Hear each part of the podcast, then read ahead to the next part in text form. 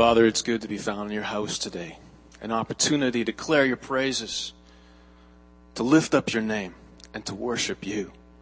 Father, now as we look at your word, Father, I pray that our hearts be open to what you'd have to speak into our lives.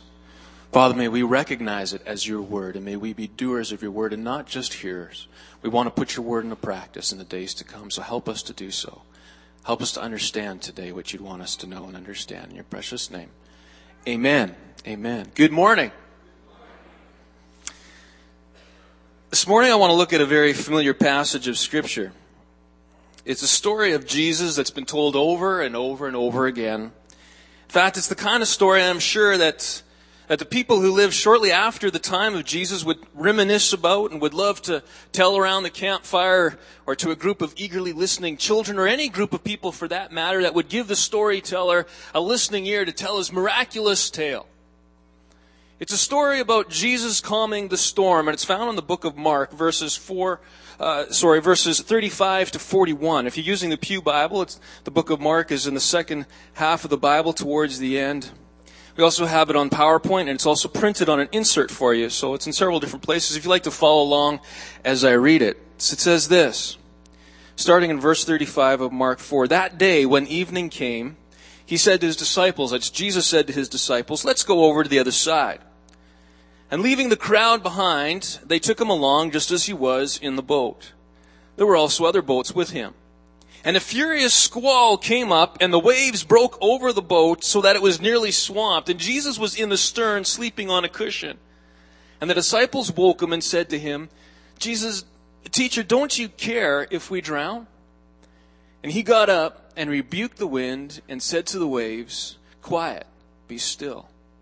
And the wind died down, and it was completely calm. He said to his disciples, "Why are you so afraid? Do you still have no faith?" They were terrified and asked each other, "Who is this? Even the wind and the waves obey him." It's quite a picture that we have described for us in this passage. It's a picture of a boat out on the water with Jesus and his twelve disciples in the boat, and it must have been a calm evening when they first launched the boat from the shore, because Scripture records that Jesus fell asleep in the back of the boat. Jesus perhaps had been ministering all day, perhaps several days in a row, and decides to leave the crowds behind by getting in this boat and heading over to the other side. They wanted to get away for a few moments from all the people and just have a quiet end to a long day. And one of the first things that I thought about as I read this passage is this. I don't think the disciples would have gotten into the boat and tried to venture to the other side if they knew that there was a storm coming. A storm that would put the safety of their lives in jeopardy.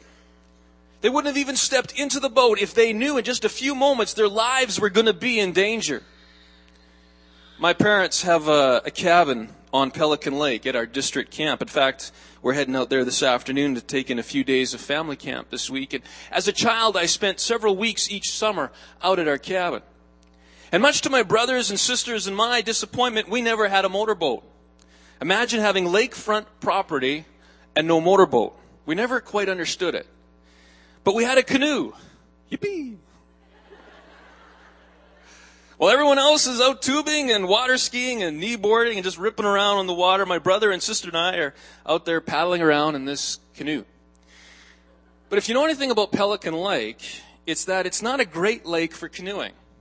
The lake is about a mile wide, twelve miles long, and it's down in a valley, and the wind catches it just right, and it's great for sailing. The waves can get fairly high quite quickly. And the scary part, though, about trying to canoe on that lake is how quickly the wind and the weather can change.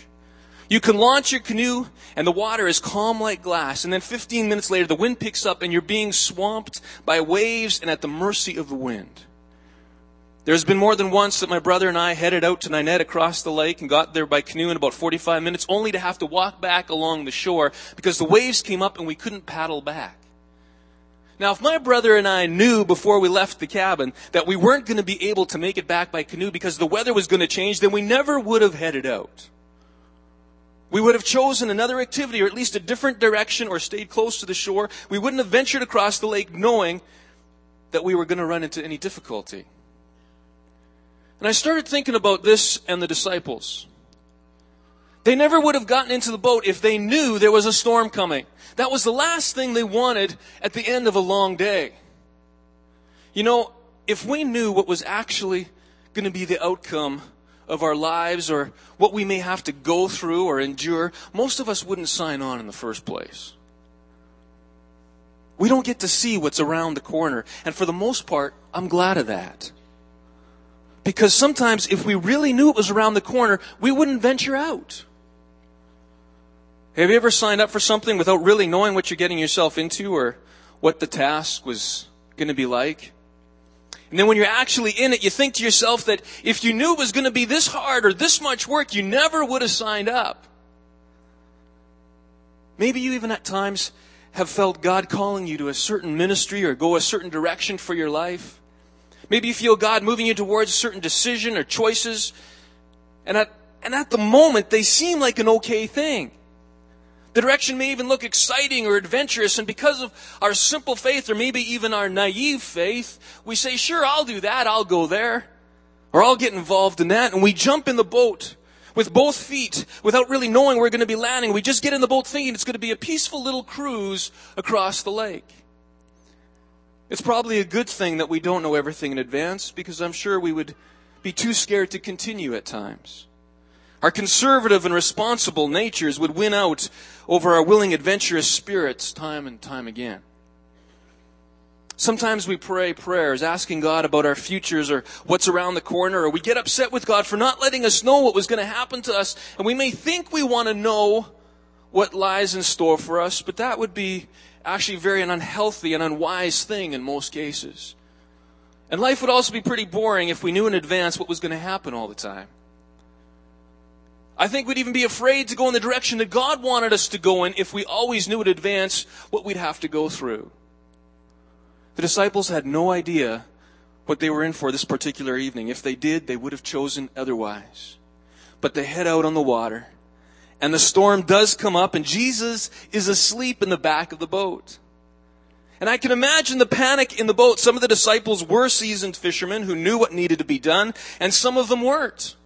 And I can picture the fishermen in the group suddenly barking out orders to those that didn't know what to do, but everyone was quick to act as a team and do their best to work together against the storm because their lives depended on it. And one thing a storm in life does is it really shows you who's on your team. Because you quickly realize if you're going to survive, if that you are better and stronger as a team. When a family goes through a tough time, it brings them closer together. When a staff or an organization goes through a rough stretch, it often brings them closer together. While some would see a storm as an opportunity to bring destruction and division, they can also bring a sense of unity. As Brandonites fought the flood this spring, it didn't matter who stood beside you while you were sandbagging. You were together with one purpose and one cause. In some cases, it brought people together for one purpose who otherwise would have nothing in common and more than likely wouldn't give each other the time of day.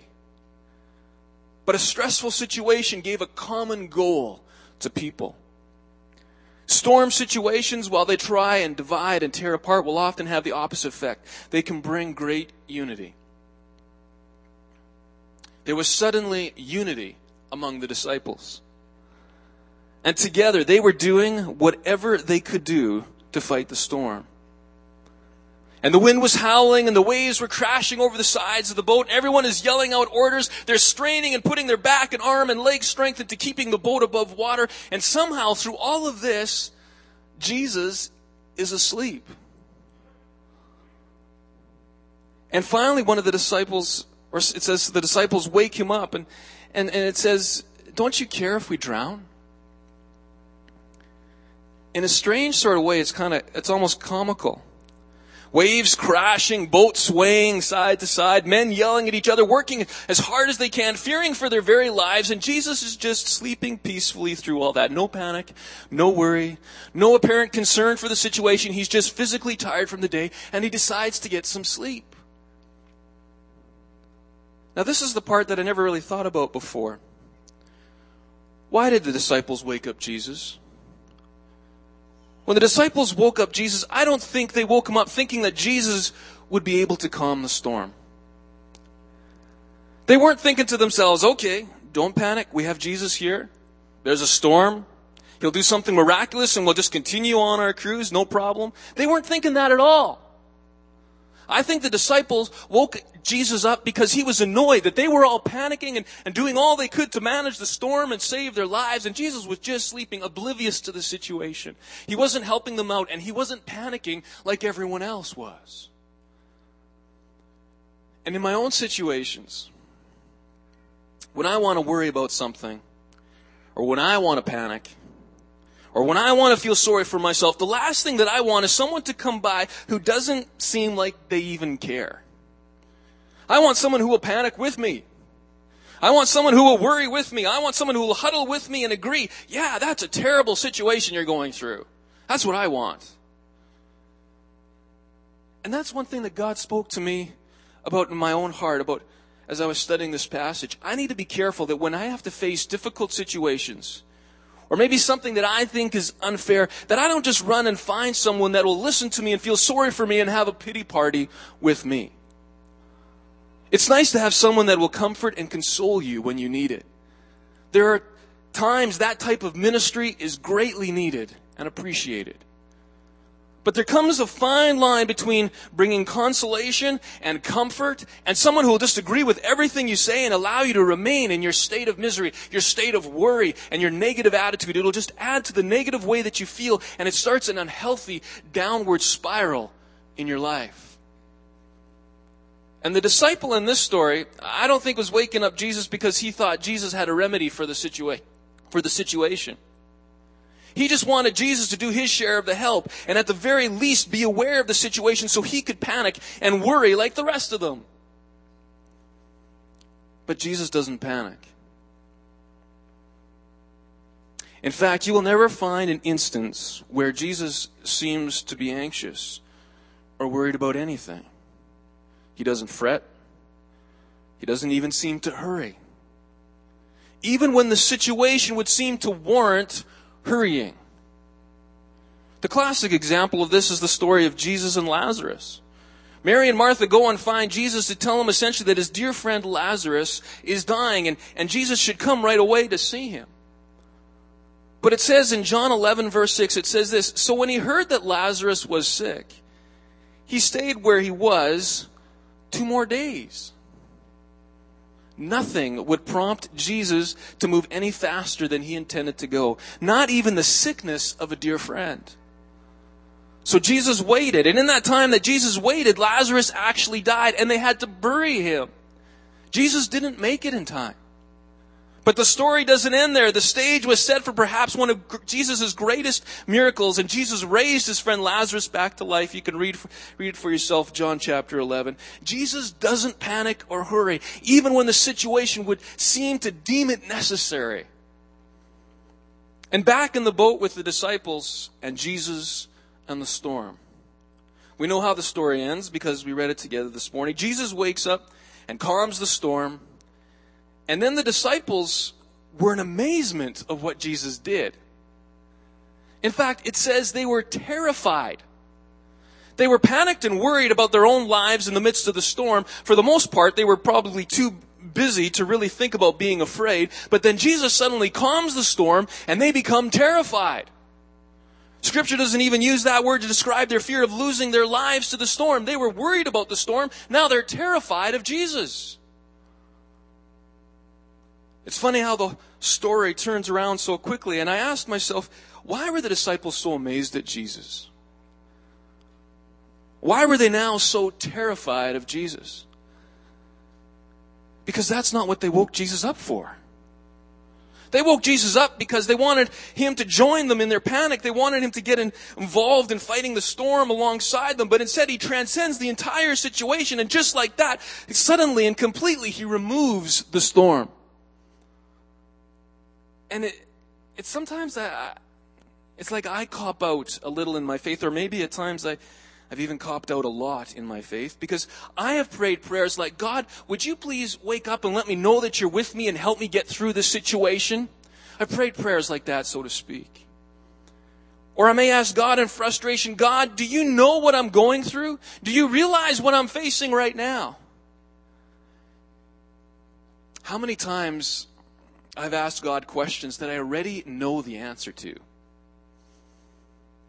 God, do you know what I'm going through?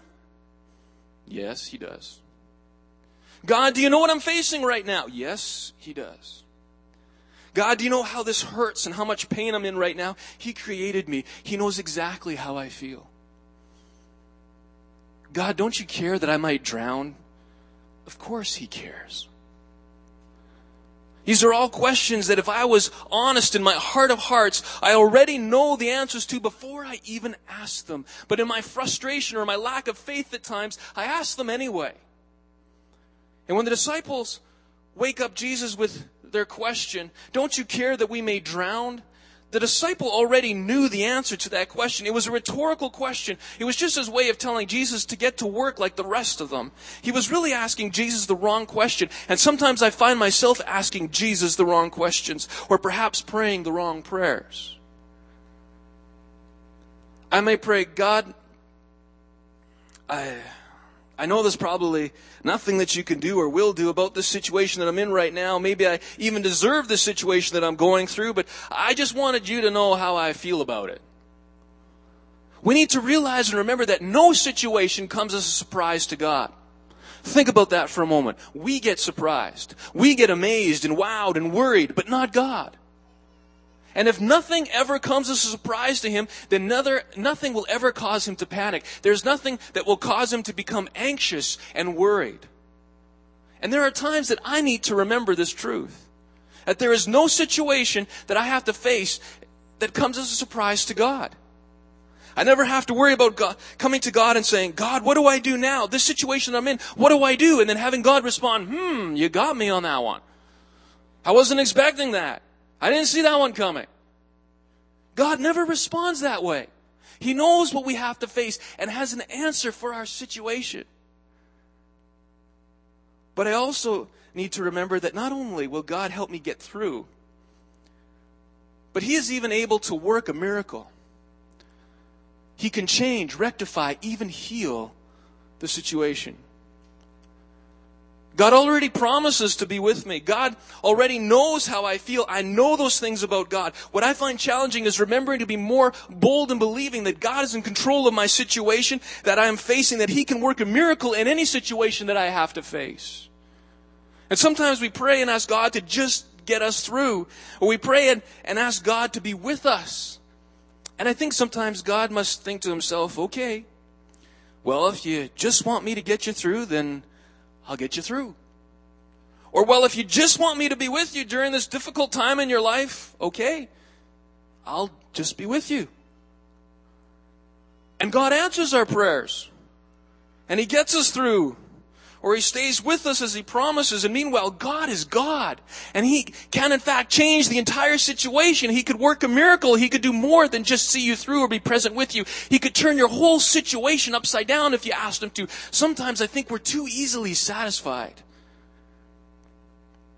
And Jesus could have woken up at the disciples' calling and wiped the sleep from his eyes and said, okay, I'll humor you. I'll grab an oar. I'll start rowing for a while. If that's what you really want me to do. Jesus could have done that, and I think that would actually have been strangely humorous because Jesus is able to change the entire stormy situation. He just says the word and it's over. He could even go back to sleep if he wanted to. We need to be careful that we don't put limits on God. When you have to face your week or face that situation that may be difficult, do you just want God to be with you? Do you just want him present as a quiet bystander, quietly aware of your situation? Do you want him just as an equal member of your party, your family, your workplace, your school? Or do you want him to take control of your situation and change it? Do you want him to lead your family? Do you want him to, to transcend your workplace and your school? He's able to do that. Do you want to, to fret and worry about choices and situations that may come tomorrow and, and just ask God for his stamp of approval in all your decisions? It's funny how we sometimes ask God to bless what we decide to do. Think about that for a moment. We sometimes make a decision in life and then ask God to bless it. Wouldn't it be far better for us to find out the direction and decisions that God would have us make first? Because then we would know that that way was already blessed. It makes sense to me that that would be the best way we could possibly live, run in the direction that God is already going in. We fret and we worry about decisions we have to make or situations that may come tomorrow, when it would be far better to let God lead us and then rest in the peace and the assurance that God does have all things under control, that there's nothing that surprises him, there is nothing that causes him to panic, and he has our best intentions in mind according to his plans and purposes. In all reality, if the disciples really realized who Jesus was, they could have woke him up and said, "Jesus, there's a storm. If there's anything you need us to do, we're willing to help you out. But otherwise, could you deal with the storm, please? Because our lives are in danger. And if you need us, we'll be right here. But some of us are getting a little tired, so we're going to lie down and take a turn getting some sleep while you handle the storm. We know everything is going to be okay because you are here." That would have been a very different story. But that's obviously not the way it was. Jesus rebukes the wind, and the wind dies down. And Jesus rebukes the waves, and the waves die down. But Jesus isn't finished rebuking. The wind and the waves aren't the only things to, to receive his rebuke that evening. Jesus turns to his own disciples and gently rebukes them for their lack of faith. Why are you so afraid? Why are you panicky? Why are you worried? And sometimes I feel God gently, his gentle rebuke in my life, and I feel God asking me, why are you so afraid? Why do you still worry? I remember, I need to remember that fear and worry and panic never change a situation. But faith in God can change a situation. Philippians four verse seven is a favorite verse of many people, often quoted in part even as a benediction. It says this, "The peace of God which transcends all understanding will guard your hearts and your minds in Christ Jesus." That's a great verse. Who wouldn't want the peace of God in the midst of life's storms? And this is no ordinary peace. Paul describes it as a peace that will transcend all of our understanding. That means even when the situation around us would dictate otherwise, even when the situation would seem to warrant worry and panic, depression, anxiety, fear, or doubt, we can still have a miraculous sense of peace. And he goes on, this peace will also guard your hearts and minds, meaning this peace will have long-lasting effects. It's not just a passing sense of elation here today, gone tomorrow. It's a sense of peace that will stay with us. Now, who wouldn't want that type of peace, that kind of peace? But what we sometimes forget is that Philippians four and verse seven is actually a continuation of the verse before it. You want to know how to have this sense of miraculous peace in your life, even in the midst of life storms? It's found in verse six. It says this, "Do not be anxious about anything. But in every situation, by prayer and petition, with thanksgiving, present your requests to God. And then the peace of God, which transcends all understanding, will guard your hearts and your minds in Christ Jesus." If you really want to live with a miraculous sense of God's peace in your life, day in, day out, on a continual basis, then we need to learn not to worry or to be anxious or panic, but rather take our concerns and our situations and our very lives to God in prayer. You may tell God, "God, I don't understand the situation that I'm facing." Or, "God, I, I'm concerned about my test tomorrow." Or, "God, this situation te- seems to be more than I can bear right now. God, I need your miraculous sense of peace in my life. I need to know that you have all things under control and that you aren't going to let anything happen to me that's outside of your will, and you have my best interests in mind. Thank you that you care for me, God." And God hears and loves those type of prayers. And if we are honest in presenting our requests before God and leaving our situations with God, then he promises to give us that sense of peace that is even beyond our human understanding. God will answer that prayer. In our humanness, we try and care for each other. We tell someone that we care.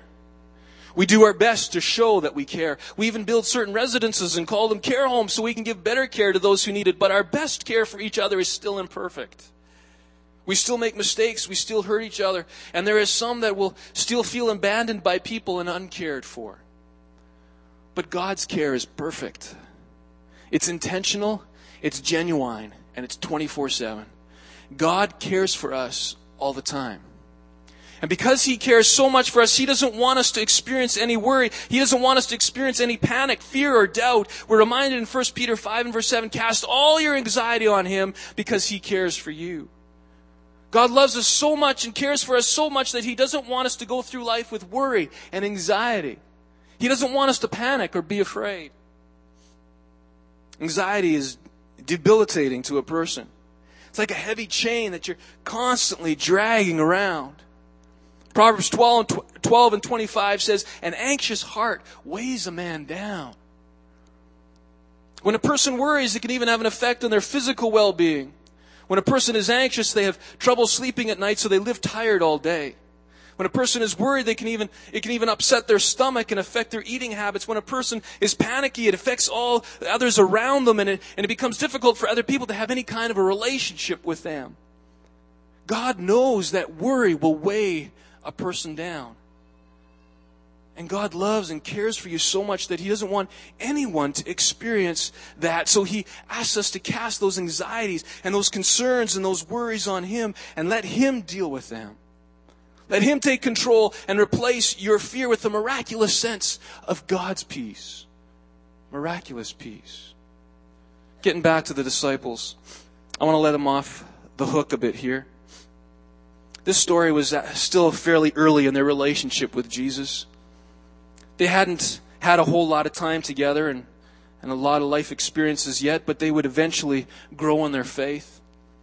They would learn to cast their cares on God. They would learn to rely on the Holy Spirit's leading. And those same men who were at one time afraid of a stormy sea would become great missionaries and pastors and teachers and evangelists who would, in fact, change the world. They would still have to face many challenging times. Most would end up dying for their faith, but they learned to trust God and follow His leading for their lives. And they learn to trust that God's ways are always best. Ask yourself these questions this morning. What do I need to trust God for today? What storm am I facing perhaps today? What is about tomorrow that's causing me some anxiety?